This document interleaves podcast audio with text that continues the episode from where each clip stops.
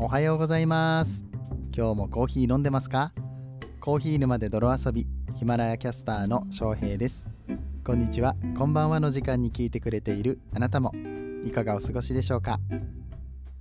この番組はコーヒーは楽しいそして時には人生の役に立つというテーマのもとお送りする毎日10分から15分くらいのコーヒー雑談バラエティラジオとなっております。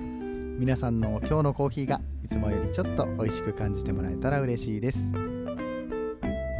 本日は5月の5日水曜日です。子供の日ってやつですね。そしてゴールデンウィークの最終日となっております。皆さん明日からお仕事の準備大丈夫ですか？って思い出さすなよと。えーいう方もいらっしゃいますか。はい。えー、まあでも、言ってもね、木曜、金曜と言ったらまた土日がやってきますから、まあここのところはね、そんなにめちゃくちゃ張り切らなくていいのかななんて思いつつ、はい。えー、まあそう思いつつ、やっぱりゴールデンウィーク終わっていくのは、え、ちょっと名残惜しいなと。言ってもね、出かけれなかったでしょ、あんまり。うん、あのー緊急事態宣言が出てる県だけか、あの兵庫はね、僕が住んでるの神戸なんで、えー、やっぱりいろんなお店が閉まっちゃったりとかしてる関係で、えー、なかなか出かける先がなかったりとかですね、えー、で逆に街に出ていくと結構人がいて、ちょっと用事があって、あの三宮の方に行ったりしたんですけれども、人が多い、えそしてあの空いてる店に殺到するみたいなことが起こってまして、まあね、なかなか、うん、どうなんでしょうかっていったところなんですけれどもね、まあまあまあ、あのとりあえずはこの緊急事態宣言がね明けるまではしょうがないのかなっていうところはございますが皆さん、えどっかゴールデンウィークとかそうじゃないとか関係なく、え体調の方は、えしっかりと管理していただけたら嬉しく思います。あそうだ。本編しまった。もう2分も話してしまった。本編に入る前に、え昨日の夜ペチダイさんスターバックスのカスタマイズのね、えー、スタバのアカウントを持っておられる、スタバじゃない、インスタのアカウント、えー、持っておられる、うん、ペチダイさんという方と一緒にインスタライブをしまして、えー、たくさんの方来ていただき、ご視聴いただきました。本当にありがとうございます。動く翔平ということでね、えなかなかレアだったんじゃないかと思いますが、えこちらアーカイブが残っておりますので、えーと、僕の方じゃなくてね、ペチダイさんの、えインスタグラムの方にアーカイブ IGTV で残っております。もしあの見逃したよって方がいらっしゃれば、ぜひぜひ遊びに行ってやってください。えーといった感じで本編にやっと入っていきますけれども今日の話はですねそうそう昨日はねペチダイさんとのライブもあったんですがそれ以外にもう一個、えー、大きな、え、イベントが僕の中ではありました。クラブハウスで、え、リベリカ種100%のコーヒーを飲むっていうねなんじゃよなんじゃよってなんじゃよ。なんだよそのリベリカ種ってっていう話で。あのリベリカ種の説明から入れていこうかなとは思うんですけれども、はいえー、そのすごく珍しいコーヒーを飲んだよって話ですね、えー、それがどんな感じだったのかっていうところをちょっとレポートしたいなと思います。それでは最後までお付き合いください。この放送は歴史とか世界遺産とかを語るラジオ友沢さんの提供でお送りします。さてリベリカ種のお話をする前にちょっとおさらいですコーヒーには2つ大きく種類がありますよって話昔させていただいたんですけれども覚えていらっしゃいますでしょうか？なんて言ってあの最初の方にしたので初期から聞いてる人しか分かんない話かもしれないんで、まあ、このおさらいを入れようかなと思ったんですけれども。今ね出回っているコーヒーっていうのはですね大きく分けてアラビカ種とロブスタ種っていう種類のコーヒーとなります。ちょっと前にステノフィラっていう種類のコーヒーが見つかったよって話もさせてもらったんですけれどもこのステノフィラはまめちゃくちゃ希少というか、まあいやこのステノフィラの話は、まあ、数日前の僕のステノフィラについての話をした回を聞いてもらったらいいとして基本的には、えー、その原生種みたいなものも含めて120種類ぐらいのコーヒーが世界には存在するんだよっていう話なんですよ。ただその中でもアラビカ種とカネフォラ種。あカネフォラじゃなくてロブスター。一緒なんですけどカネフォラもロブスターも、まあ、の一般的にはロブスターって言われることの方が多いのでじゃあここではロブスターで統一しましょう。一般的にはこのアラビカとロブスターのこの2種類しか市場には出回ってないんだよってお話をしたんですね。でアラビカ種っていうのは多分結構聞いたことがあるんじゃないかなと思います。っていうのはあの缶コーヒーとかあとはコンビニコーヒーとかですね。アラビカ100%使用みたいなのって聞いたことありませんか？このアラビカ100%使用っていうのが広告の歌い文句になるってことはこのアラビカ種っていうコーヒーは、ま値段が高いとか美味しいっていう特性があります。で、えー、逆にロブスタッシュっていうのは、まあ、値段が安くって美味しくないのかって言われたらまあそれはあの好みの問題でございましてさっきのアラビカ種はですね香り高くってこういろんなフレーバーとか酸味を感じることができる。今、えー、僕がねよく紹介しているスペシャルティーコーヒーっていうのはこの大体アラビカ種ですね。ほぼほぼアラビカ種です。99.9%、えー、スペシャルティーコーヒーといったらアラビカ種なんです。たまにスペシャルティーロブスターっていうのも最近は出回ってきたりしてるんですけれども基本的にはこのアラビカ種が、まあ、いろんな国や地域で栽培されていていろんなフレーバーが取れてあの非常にこうワインのように面白みのある飲み物なんだよっていうことを伝えていくためによく使われているっていう状況ですね。で逆にロブスター種っていうのはあの安価で大量に生産ができるっていうところに利点があるのとあと病気にとっても強いです。病気に強いしあとはアラビカ種はその逆に言ったら病気に弱いんですね。いかんさっきからアラビカとロブスターの説明しかしていないリベリカ種の話をしなきゃいけないちょっと巻きでいきますよ。であのロブスター種っていうのはあの香りが強いわけではないんだけどもキリッとしててそしてどっしりしてていわゆる缶コーヒーとかあとはインスタントコーヒーとかによく使われる、まあ、値段も安いっていうところもあるんですけれども、うんまあ、もしかしたら我々日本人がコーヒーといえばこういう感じみたいなのに思うのってあのわりかしこのロブスター種の味の方が強かったりするのかもしれません。香りで言うとねアラビカなんですけどね、えー、香りで言ったらアラビカなんだけどこのコーヒーの苦みとかキレとかコク味の強いところっていうのはこのロブスターの方が強く出てたりとかします。そして話はリベリカに入っていくんですけれどもリベリカ種っていうのはこのアラビカ種とロブスタ種に次いでコーヒー三大原種って呼ばれているものなんですよ。えつまり飲用のコーヒーとして、えー、まあたくさん生産されているってことになりますね。であのその生産されているってことはあの味も美味しいあの先日ステノフィラの話をした時に話しましたが原生種であの見つかるコーヒーって結構飲めたもんじゃないコーヒーも多かったりとかするので美味しいコーヒーってなかなか見つからないんですよ。うんまあそういうのあるじゃないですか。お米でも美味しい種類のものと,、えー、とお米っていう風に分類されるけれども、うん、なんだろう食べるのにはちょっとみたいなのもあったりとかするわけでしょ？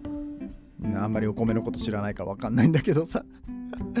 ごめんなんかお米で例えちゃった。まあそういういわゆる食べ物植物とかってそういうところが難しかったりするんですね。だけどリベリカ種っていうのはまあまあ美味しいということで あの飲めるコーヒーっていうか昔からよく飲まれているコーヒーなんですね。えとは言いつつあの珍しいコーヒーを飲みましたって先ほど紹介した通り、えー、このリベリカ種っていうのは現在出回ってるコーヒーの1%ぐらいしか生産されていません。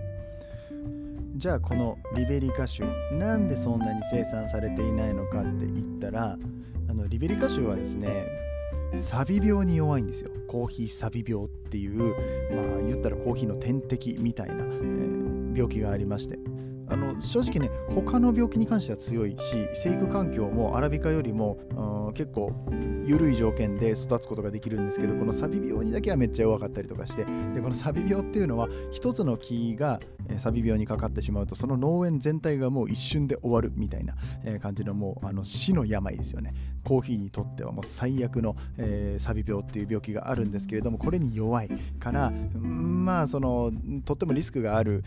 木になるんですよ。でそんなにリスクがある木でありながらもアラビカよりは美味しくないかなっていう評価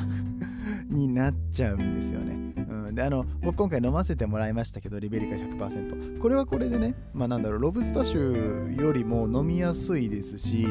好きな人は好きな味というかもうこれがいいんだよねっていう人がいても全然おかしくないような、うん、結構なんかスパイシーな感じとかハーブっぽい感じとかも感じられたそんなコーヒーだったんですがまあこれ焙煎度合いとかにもよるからあの一概には言えないんですけれども